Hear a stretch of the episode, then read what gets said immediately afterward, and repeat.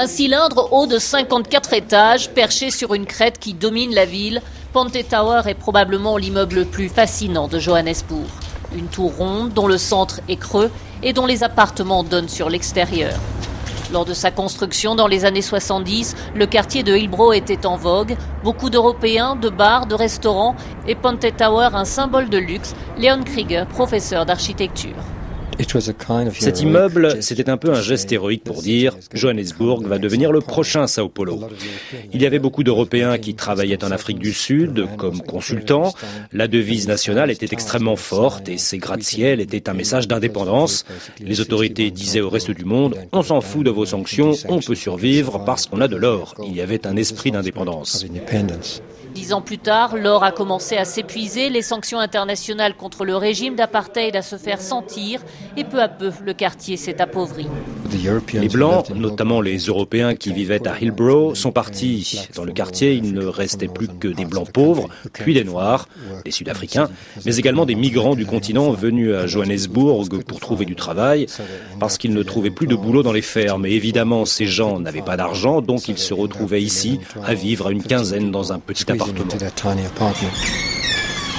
Avec la fin de l'apartheid, l'immeuble laissé à l'abandon est devenu un squat, un repère pour les gangs et les trafiquants de drogue, un endroit où les plus pauvres et les migrants illégaux vivaient sans eau ni électricité. James est d'origine congolaise, venu en Afrique du Sud avec ses parents. Il organise aujourd'hui des visites guidées de l'immeuble.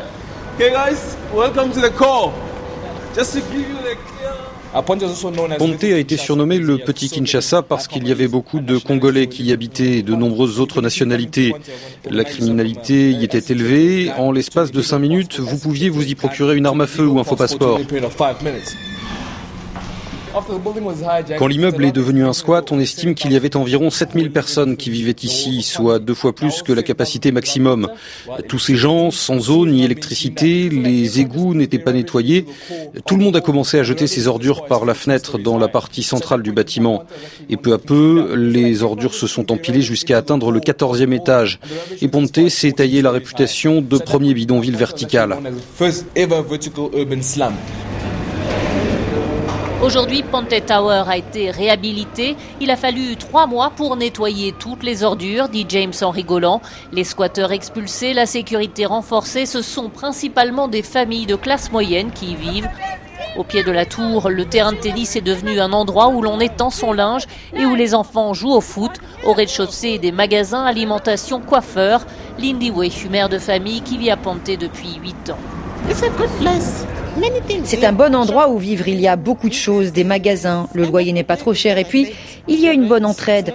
Nous venons tous de différents pays, mais on s'aide comme si on était de la même famille quand il y a un enterrement ou une naissance.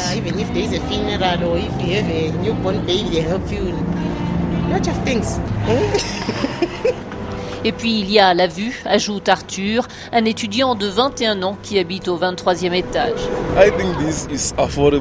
C'est un endroit qui est relativement abordable, de bonne qualité, qui est central. Vous avez des minibus en face pour aller au travail. Et puis il y a la vue. J'adore la vue. Là où j'habite, je vois toute la ville.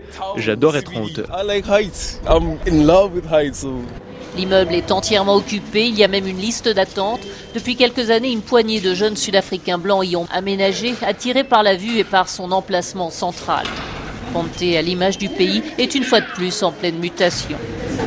Alexandra Branchon, Johannesburg, RFI.